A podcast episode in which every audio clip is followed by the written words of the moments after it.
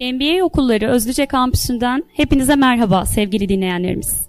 Türk Dili ve Edebiyatı zümresi olarak bugün sizlerle çok değerli bir hocamızı İbrahim Öztahtalı'yı buluşturuyoruz. Kendisinden SOS adını verdiği süper okuma sistemi hakkında bilgiler alacağız. Sevgili İbrahim Hocam, öncelikle hoş geldiniz.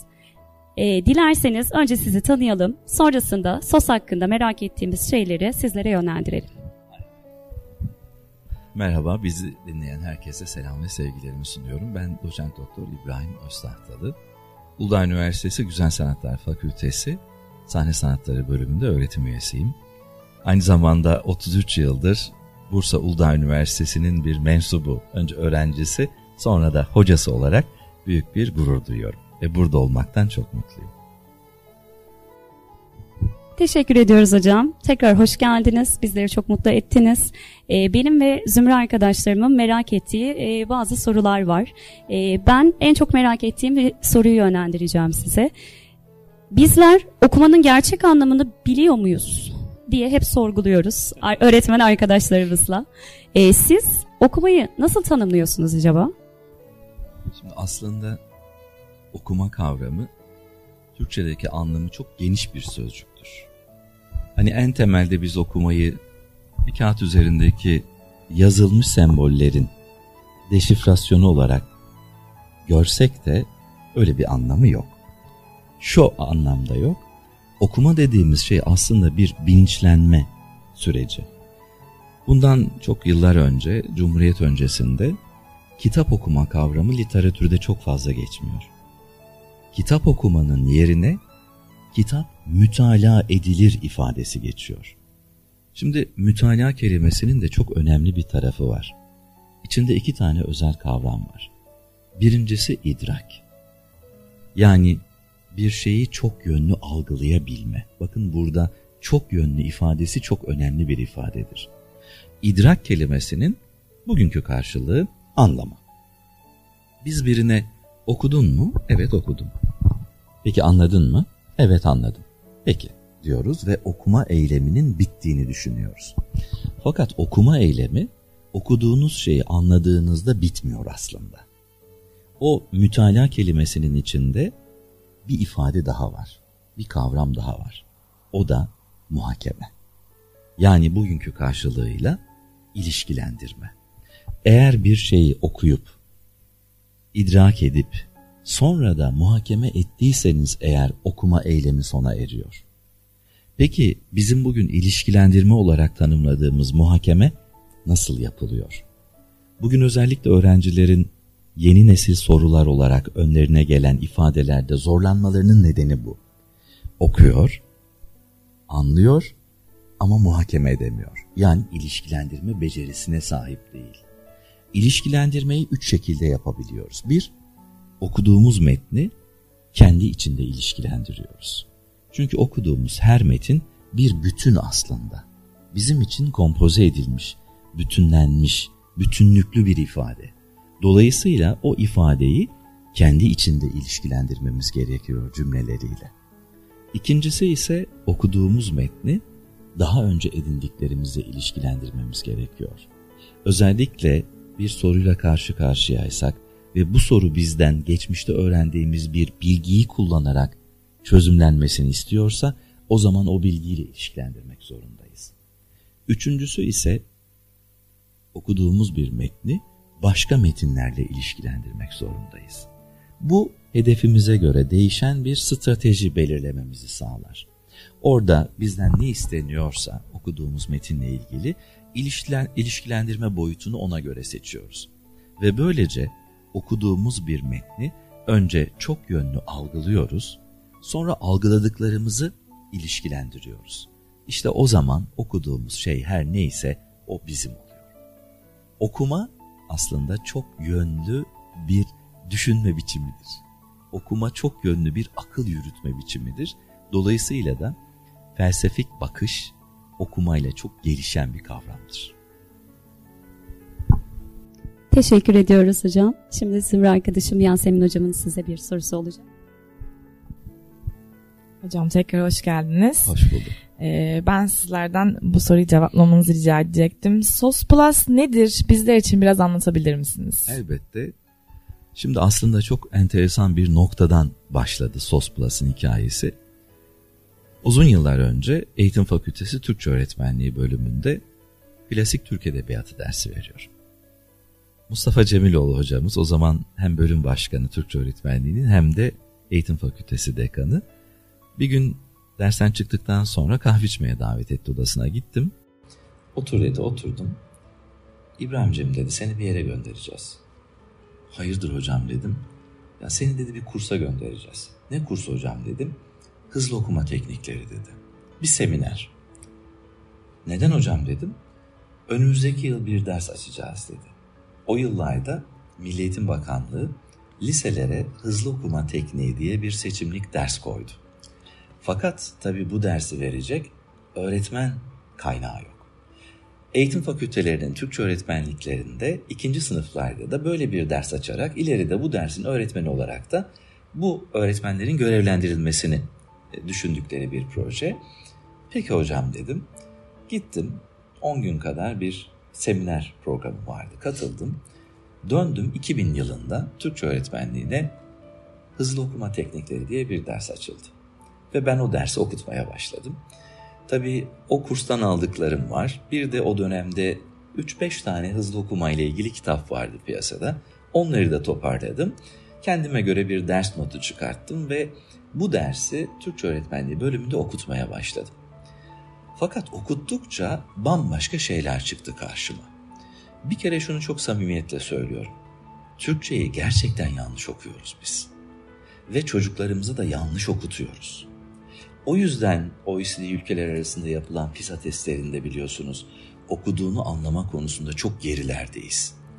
Ana dilinde yazılmış bir metni okuyup anlama konusunda bu kadar başarısız olan bir nesil nasıl izah edilebilir, nasıl açıklanabilir? Çünkü dil bilimciler Türkçenin dünyanın en iyi işletim sistemi açısından üç dilinden biri olduğunu söylüyor. Gelecek yüzyıllarda yeryüzünde kullanılacak altı doğal dilden birinin Türkçe olduğunu söylüyor dil bilimciler. O zaman yapısal olarak dünyanın en eski ve işlek dillerinden biri olan Türkçe bu kadar mükemmel bir altyapıya sahipken neden biz onu konuşan ve okuyan insanlar olarak başarısız oluyoruz? Bu çok önemli bir soru işaretiydi. Yıllar içinde ben bu dersi vere vere vere vere bir bağ oluşmaya başladı bende zihinsel olarak. Sonra bir gün Nilgün Keçeci bir sınıf öğretmeni hala görüşüyoruz öğretmenimle beni aradı ve dedi ki öğretmenim ben ticaret borsası ilk öğretim okulunda sınıf öğretmeniyim. Benim çocuklarım okumayı öğrendiler ama ciddi bir sorunumuz var dedi. Nedir öğretmenim dedim. Okuduklarını anlamıyorlar dedi. Nasıl yani öğretmenim dedim. Mesela dedi basit bir matematik problemi var. İkinci sınıfın birinci yarı yılı ikinci sınıflar okutuyorum dedi. Sadece toplama ve çıkartma öğrettim. Manav problemi. Cebimde şu kadar lira var. Bu kadarından şunu aldım, bu kadarına bunu aldım. Cebimde kaç lira kaldı? Çocuk bunu cevaplandıramıyor. Bir hikayeyi okutuyorum. Okuyor. Sorularına cevap veremiyor. Çok ilginç ama dedi. Ben okuduğum zaman yapabiliyorlar dedi. Nasıl yani dedim. Kendi okuduğu zaman yapamadığı o basit matematik problemini öğretmeni okuduğu zaman tıkır tıkır çözebiliyor çocuk. Ve o günden bugüne yaklaşık 15 yıl geçti. Ben hala anne babalardan, öğretmenlerden aynı geri bildirimi almaya devam ediyorum. Çocuğum tek başına ders yapmak istemiyor. Neden? İlla ben de yanında olacağım. Nasıl yani? Bana okutturuyor. Ben okuyorum o yapıyor. Ben okuyorum o yapıyor. Peki neden? Ben o zaman Nilgün öğretmenime bu çocuklarla çalışma şansım var mı diye sordum. O da eğer yönetim izin verirse elbette dedi. Ve bu çocuklarla çalışmaya başladım. Yönetimden izin aldım. Sonra bu arada ben bu çalışmayı Bursa Uludağ Üniversitesi Bilimsel Araştırma Projeleri birimine küçük ölçekli bir araştırma projesi olarak da teklif ettim. Onlar da kabul ettiler ve bir araştırma projesi olarak çalışmaya başladım bu konu üzerinde. Bir süre sonra çocukların çok enteresan bir yönü dikkatimi çekti. Çocuklarda kavrama problemi yaratan en önemli şey nefesti. Herkes hayretler içinde kaldı. Nasıl yani? Nasıl yani nefes kavramayı nasıl etkiler? Aslında çok basit bir izahatı vardı ama bugüne kadar hiç kimse bunun farkına varmamış. Biz Türkçeyi konuşurken dikkat edin konuşmaya başladığımız ilk andan itibaren hiç aksatmadığım çok önemli bir kural var. Birçok insan dilin içine doğduğu için bu kuralı uygular ama bu kuralın farkında değildir. Biz ona durak diyoruz. Peki durak ne işe yarıyor? İşte burada Türkçenin nasıl okunması gerektiği aydınlanmaya başlıyor. Çünkü Türkçe çok anlamlılık konusunda çok derin bir dildir. Birçok dilde var bu ama Türkçedeki kadar değil. Çünkü Türkçede bir sözcüğün temel anlamının dışında onlarca farklı anlamları var. Mesela en basit haliyle çayı önüme çektim. Çekmek sözcüğü. Temel anlamı bir şeyi kendinize doğru ya da bir başka şeye doğru yakınlaştırmak anlamına geliyor. Ama halay çekmek başka bir şey. Başı çekmek başka bir şey, çile çekmek başka bir şey, piyango çekmek başka bir şey, fotoğraf çekmek başka bir şey. Türk Dil Kurumu diyor ki tam 46 tane anlamı var. Ha, o zaman biz Türkçeyi okurken asla bir sözcüğü tek başına anlamsal bir analize tabi tutamıyoruz. Siz çok daha iyi biliyorsunuz bunu. O zaman bizim kelimeleri algılayabilmemiz için onların içinde bulundukları anlamsal birlikleri görmemiz gerekiyor. Çünkü sözcükler anlamlarını o anlamsal birliklerde ortaya çıkartıyor. İşte bu anlamsal birliklerin sınırını belirleyen kural durak kuralıdır. Şimdi düşünün ilkokul ikinci sınıfta hatta birinci sınıfın sonuna doğru okullarda sesli okuma çalışması yaptırıyoruz sınıfta çocuklara. Mini minnacık bir çocuk. Utangaç, korkak, arkadaşları var. Biz birinin yanında bir şey konuşmaktan bile utanırken koskoca sınıfta bir metni alıp herkesin içinde okumaya başladığımızda korku, utangaçlık ve endişe nefes alışverişimizi değiştirtiyor. Ve aldığımız nefes değişmeye başlayınca durakların yerini değiştirmeye başlıyoruz. Yani anlamsal birliklerin sınırını belirleyen durakların yeri değişmeye başlıyor. Mesela hep demiyor muyuz biz? Tamlamaları bölemeyiz ha. Onlar anlamsal bir birlik. Ya da deyimleri parçalayamayız. Onlar bir anlamsal birlik. Ya da atasözlerini bölemeyiz. Onlar bir anlamsal birlik. Hatta cümle içinde ögeleri bölemeyiz. Onlar anlamsal birlik. Onlar bir bütün. İşte okumaya başladığında çocuk bu anlamsal birlikleri parçalamaya başlıyor. Parçaladığı için de zihnimizde, bilinç altında anlamsal birliklerle işletilen bir anlamlandırma sistemi var. Bu sistem bununla mücadele edemiyor. Nasıl biliyor musunuz? Mesela şu an önümde bir bardak çay var. Bu ince belli bardağı paşa bahçe yapmış. Gayet de güzel yapmış. Bu bir mamul yapılmış. Hazır kullanılmak üzere önüme gelmiş. Ben diyorum ki ya ben böyle içmek istemiyorum bu çayı. Ne yapayım?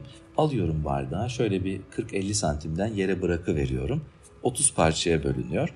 Sonra elime bir yapıştırıcı alıp topluyorum parçaları.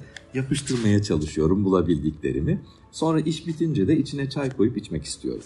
Bu ne kadar mantıksız ve başarısız bir işse okuma sırasında da sözcükleri parça parça edip sonra bunları zihnimizde birleştirmeye çalışıp anlamaya çalışmak da o kadar ilkel bir davranıştır okuma konusunda. Bu çalıştığımız çocukların nefes alışverişlerini düzenleyip durakları doğru yapmalarını sağladığımızda kavramayla ilgili bütün problemleri çözüldü.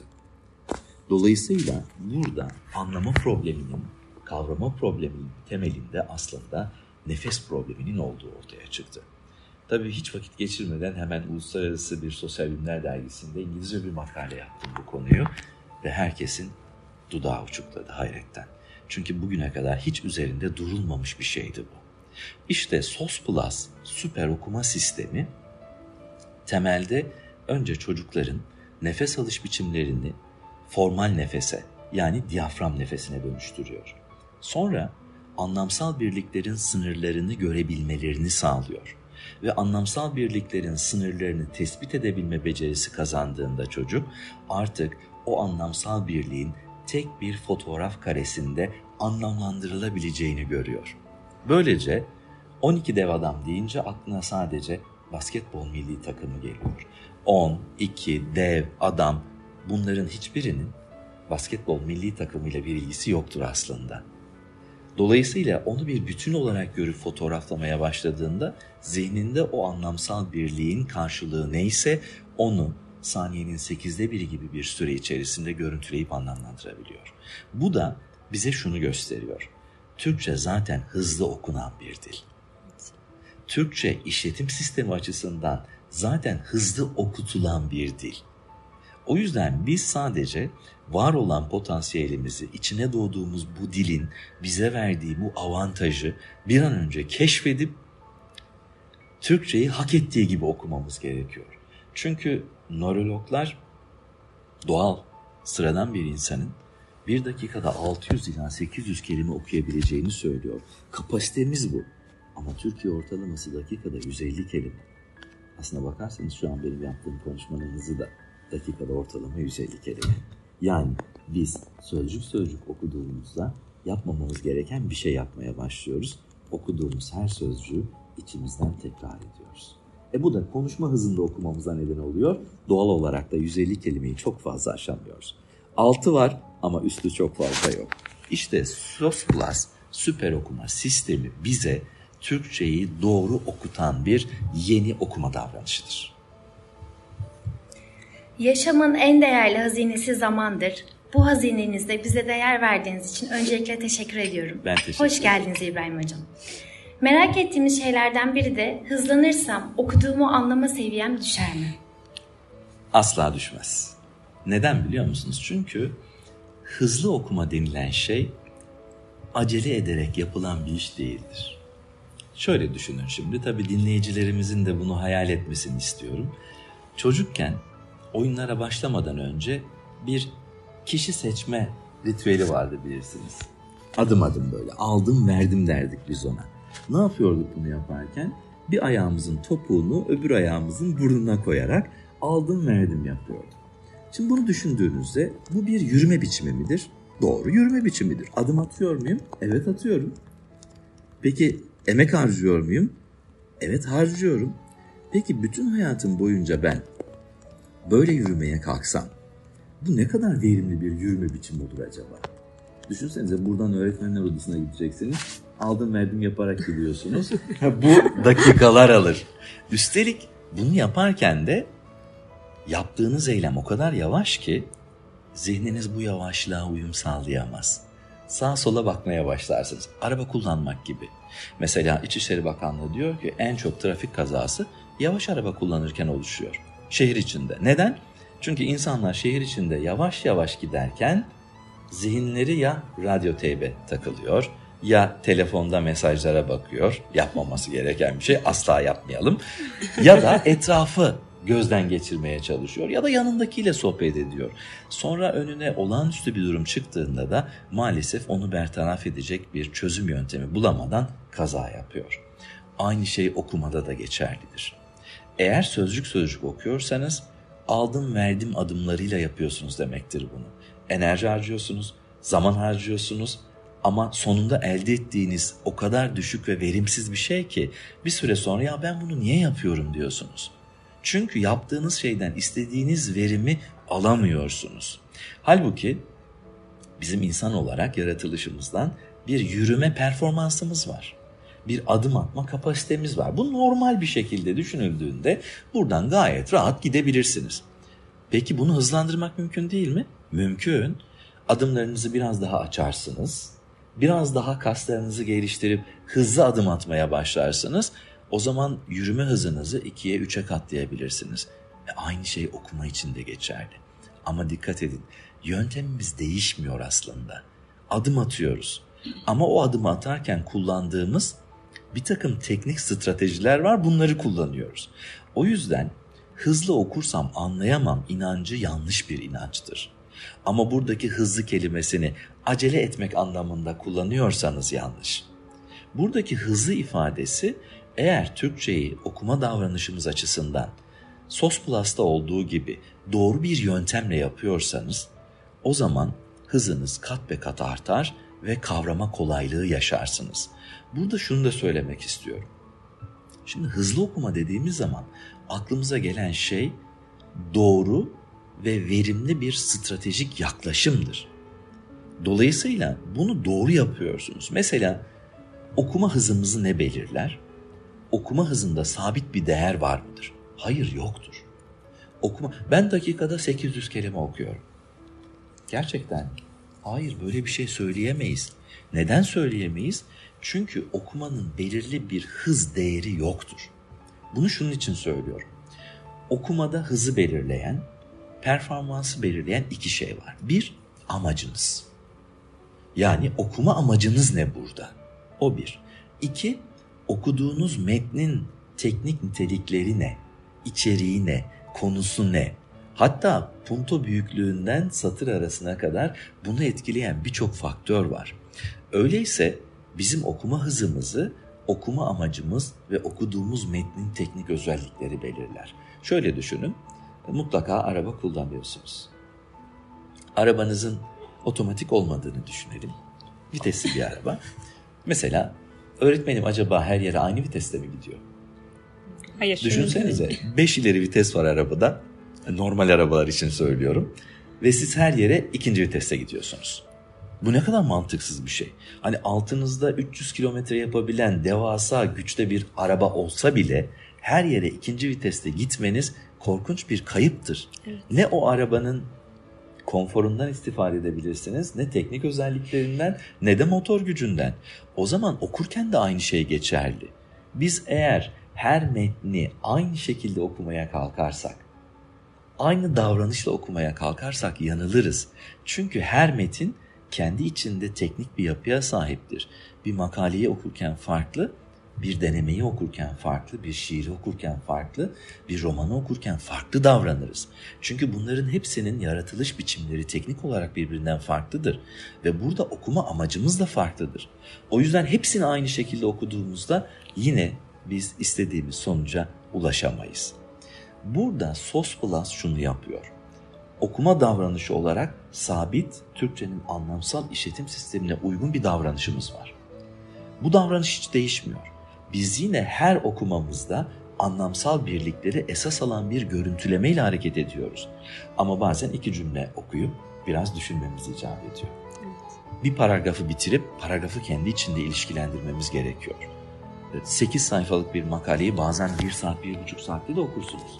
Bu sizin çok yavaş okuduğunuzu göstermez. Bu sizin okuma amacınıza ve okuduğunuz metnin teknik özelliklerine göre okuma sürenizin arttığını gösterir. Bu çok normaldir. O yüzden okumada sabit bir hız yoktur. Ama okuma hızlandıkça doğru davranışla, süper okuma sistemiyle anlamlandırma kolaylaştırır. Şöyle düşünün, durgun bir suya küçük bir taş attığınızda halkalar oluşuyor değil mi? Bu halkalar merkezden itibaren genişleyerek devam ediyor. Düşünün bizde en küçük anlamsal birlik ilk halka. Mesela eylemler bizim için çekimlenmiş ve yüklem görevinde kullanılıyorsa bir anlamsal birliktir. Niye? İçinde kişisi var, zamanı var, yargısı var. Bu bir anlamsal birlik. Her ne kadar tek bir kelime gibi görünse de. Ha bazen birleşik eylemlerle karşımıza bir yüklem öbeği çıkabilir. Bu da anlamsal bir birliktir. Sonra, sonra tamlamalar var. İki kelimelik sıfat tamlamaları, isim tamlamaları. Sonra halkayı bir daha büyüttük. Ögeler var. O da bir anlamsal birlik. Sonra halkayı biraz daha büyüttük. Cümleler var. O da bir anlamsal birlik. Sonra biraz daha büyüttük. Bağlı cümleler var. Sonra biraz daha büyüttük paragraflar var. Yani Türkçe'de anlamsal birlikler halka halka büyüyor. Ve siz görme alanınız ve Türkçenin anlamsal işletim sistemindeki anlamsal birlikleri ne kadar sık görüntülediyseniz o kadar kolay algıladığınız varsayımından hareketle okuma hızınızı otomatik olarak artırıyorsunuz. Çünkü anlamsal birliklerin sınırını genişlettikçe doğal olarak okuma hızınız genişlemiş oluyor. Çünkü görüntüleme normal bir insan için saniyenin dörtte birinde gerçekleşiyor. Ama yaptığımız alıştırmalarla bunu saniyenin sekizde birine düşürebiliyoruz. O zaman saniyenin sekizde birinde 3-4 sözcüklü anlamsal birlikleri görüntülemeye başladığınızda okuma hızınız otomatik olarak 7-8 katına çıkıyor. Ve kavrama ile ilgili hiçbir kaybınız yaşanmıyor. Evet. Biraz uzun oldu bunun cevabı. Biz çok keyifle dinliyoruz hocam. Ağzınıza sağlık. Teşekkür, Teşekkür ederim. ederim. Hız demişken ben de şunu sormak istiyorum. Buyurun. Hızlı okumak konuşma hızımızı ne yönde etkiler? Öğrencilerin de bu konuda bizden çok talepleri oluyor Evet. hocam. Çok etkili konuşmak istiyoruz. İşte tahtaya çıkardığımızda ya da bir sunum yaptıklarında çok heyecanlanıyorlar, konuşamıyorlar. Bu süper okuma sisteminde hızlı okuma tekniğinin işte çocukların konuşma hızına etkisi ne yönde olabilir? Nasıl etkileyebilir? Şöyle düşünelim. Aslında konuşma hızıyla okuma hızının birlikte düşünülebildiği bir yer var. O da şu. Eğer klasik bir okuyucuysanız yani bizim için yavaş okuyucuysanız okuduğunuz her ifadeyi içinizden tekrar etmeye başladığınızda ister istemez şunu yaparsınız. Okuma hızınızla konuşma hızınızı eşitlersiniz. Doğal olarak da normal bir spikeri düşünün ya da benim konuşmamı düşünün. Dakikadaki sarf ettiğim kelime sayısı ortalama 150 kelime. Eğer ben içten seslendirerek okuyorsam, sözcük sözcük okuyorsam okuma hızımla konuşma hızım aynı.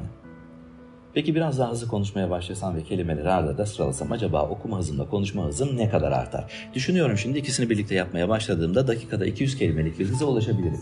Fakat bunu yaparken dikkat edin şu anda rengim değişmeye başladı. Nefes alışverişim de değişti. Bunu ne kadar sürdürebilirim bir düşünsenize. Yarım saat yapabilir miyim böyle bir şey? Hayır yapamam. Neden? Çünkü böyle yaparsam bir süre sonra artık oh demem lazım ve Nefes. nefesim Durak. bozulacak, duraklamak, dinlenmek zorunda kalacağım. Öyleyse içten seslendirme yaparak okuma hızımızın 200-250 kelimeyi geçmesi de mümkün değildir. Peki süper okuma açısından bakalım. Süper okuma sisteminde okuma ve konuşma farklı bağlamlardır. Zaten nörolojik olarak böyle. Konuşma başka bir şey, okuma başka bir şeydir. Biz görüntüleme açısından süper okuma sisteminde anlamsal birlikleri görüntülüyoruz. Doğru mu? Doğru. Algılıyor muyuz? Evet algılıyoruz. Sonra bunu seslendirmemiz icap ettiğinde de bakıp seslendiriyoruz.